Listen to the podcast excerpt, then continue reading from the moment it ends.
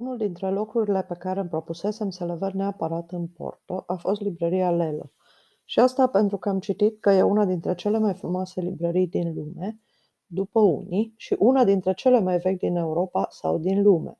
Părerile par împărțite aici. Și pentru că fotografiile pe care le-am văzut m-au convins că nu trebuie să o ratez. Librăria a fost fondată în 1906 de doi frați pasionați de cărți, José și Antonio Lelo.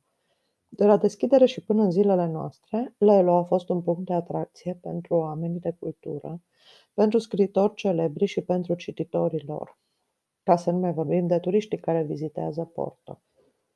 Programul pe care l-am avut în Porto a fost unul destul de încărcat, dar într-o după-amiază am pornit spre librărie.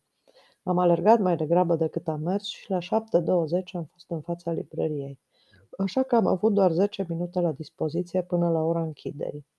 Am cumpărat bilet de intrare, 3 euro, și am intrat în grabă.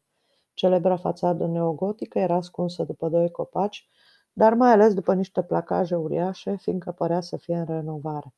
Apropo de biletul de intrare, poți să recuperezi suma din contravaloarea unei cărți pe care o cumperi din librărie. Aceasta e valabil doar pentru cărți, nu pentru suveniruri.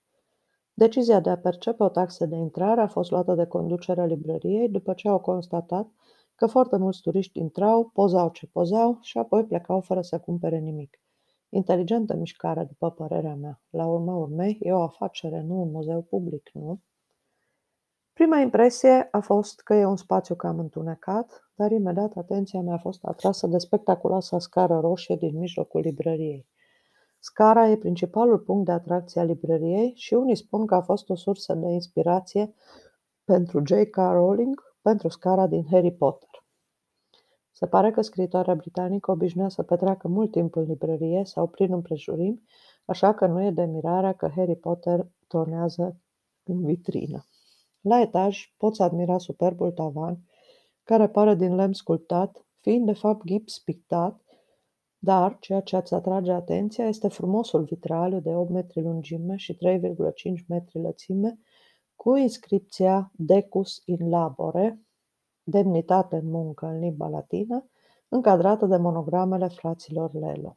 După ce ai terminat de căscat gura la tavan, merită să-ți îndrepti atenția și pe spre pereții cu detalii art deco și coloana care urcă de la parter. Iar dacă te apropii de fereastră, poți admira frumoasa panoramă a turnului Clerigos. În concluzie, este Lelo una dintre cele mai frumoase librării din lume? Habar n-am. Dar este cu siguranță un excelent exemplu în care o strategie de marketing bine gândită poate duce la creșterea spectaculoasă a cifrei de afaceri.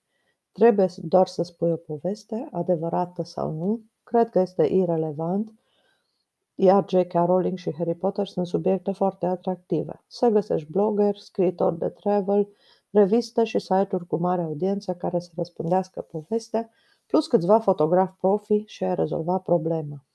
Oare la librăria Cărturești din București nu și-au băut cafea în așteptarea inspirației Mircea Cărtărescu sau poate Igor Bergler?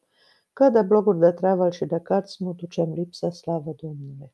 În concluzie, o librărie foarte frumoasă, dar puțin overrated, după părerea mea. We'll be right.